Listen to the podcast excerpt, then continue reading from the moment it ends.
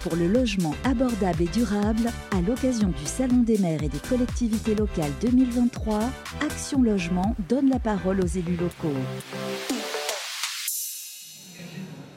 Bienvenue sur le Salon des maires et des collectivités locales 2023. Pour l'occasion, Action Logement a souhaité partager avec le plus grand nombre de territoires ses engagements pris dans le cadre de sa stratégie RSE 2030 et expliquer le déploiement de son plan pour les économies d'énergie et la décarbonation. Action Logement a surtout donné la parole aux élus pour échanger avec eux sur les enjeux et priorités autour d'un logement abordable et durable.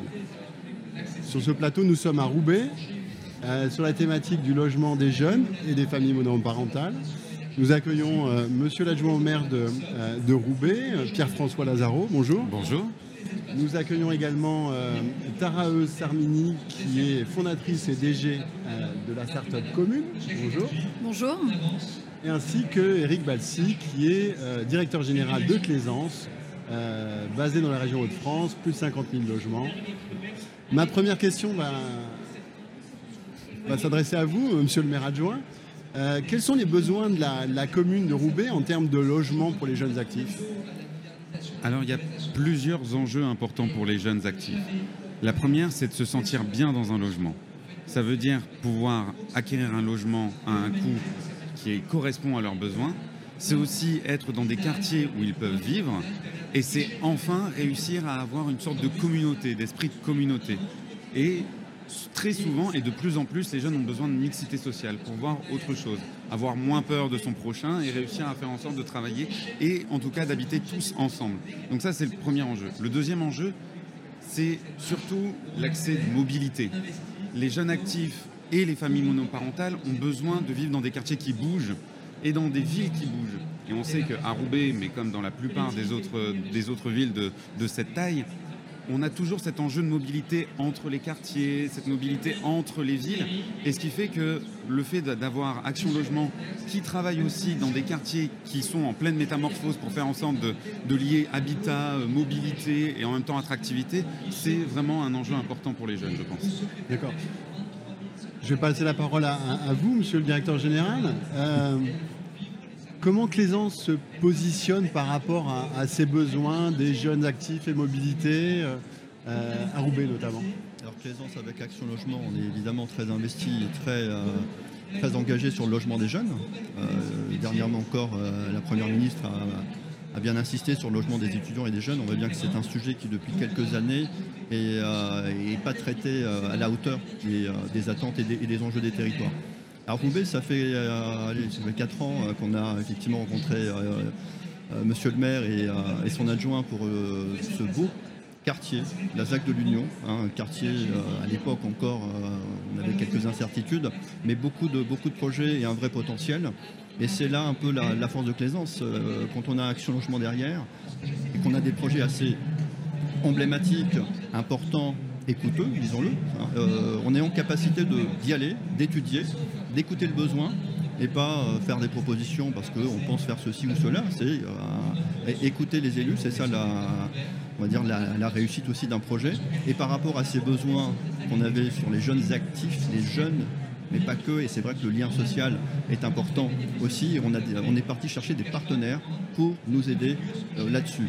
Donc on- pour réussir un projet comme ça, surtout sur un nouveau territoire pour nous, Plaisance, il a fallu y aller en équipe et en partenariat. Et on a effectivement trouvé des partenaires en capacité de répondre à un besoin euh, important, je pense, qui va aussi, qui aide à transformer le quartier.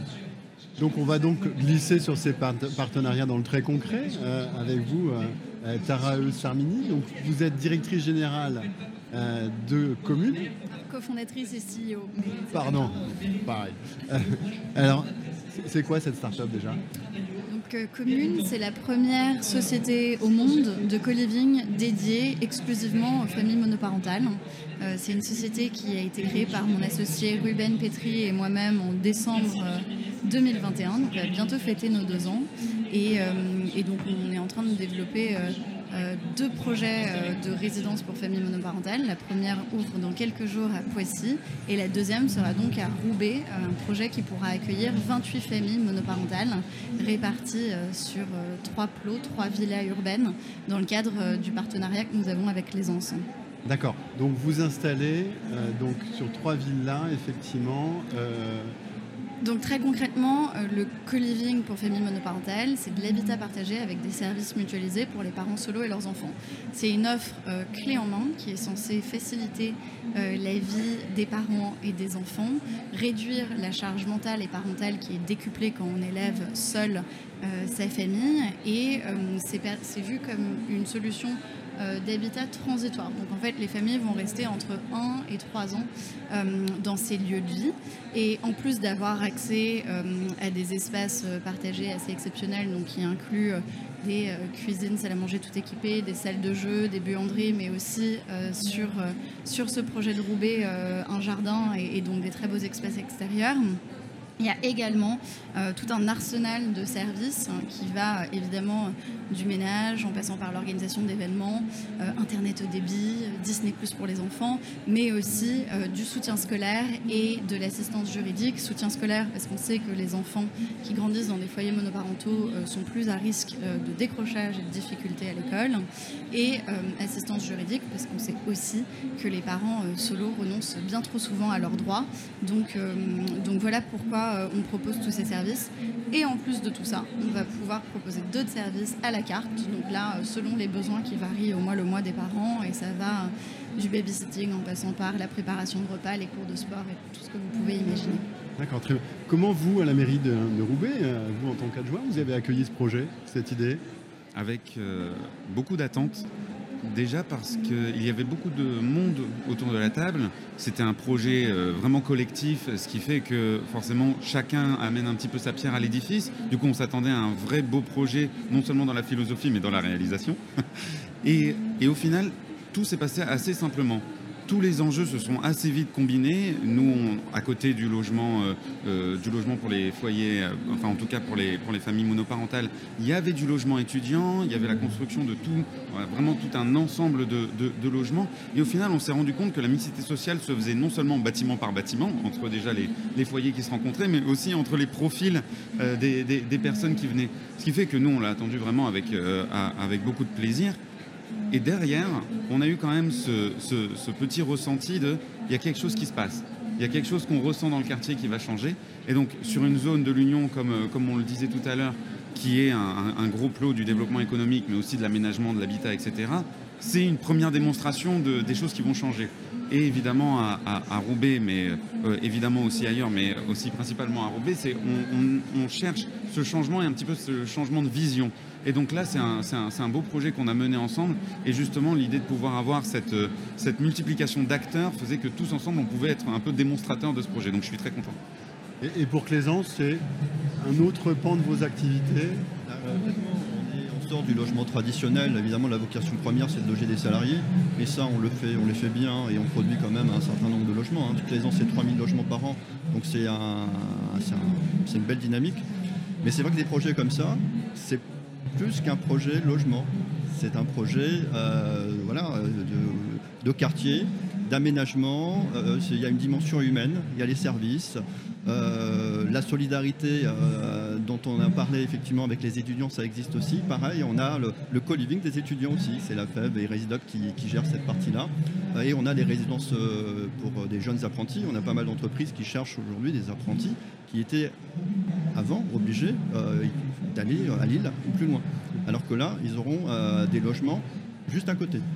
Euh, donc, euh, je pense à, Pleine Image ou Decathlon ou d'autres. C'est véritablement un besoin qui, qui, était, demandé. On est, venu nous voir pour voir ce qu'on pouvait nous proposer. Donc là aussi, on a le logement, certes, mais derrière, toute la solidarité qu'il peut y avoir entre les étudiants, parce que les étudiants, ils sont prêts à s'engager, mais par contre, il faut les accompagner. pour ça, il faut des associations. Euh, donc que ce soit euh, les familles monoparentales comme communes ou les étudiants avec Residup et la FEV, ils ont besoin d'un coup de main. Et ils sont prêts même à faire du volontariat pour que ce qu'ils font ait un sens en plus du logement. Et c'est tout l'objet justement de, la partie colocation ou co-living des étudiants qui vont aussi aider bah, des jeunes qui sont en alternance et qui ont peut-être besoin d'un peu de, euh, bah, de, soutien pour la suite sur leur vocation, ou peut-être aider aussi à Roubaix, parce que voilà, il y a des besoins de solidarité envers la population.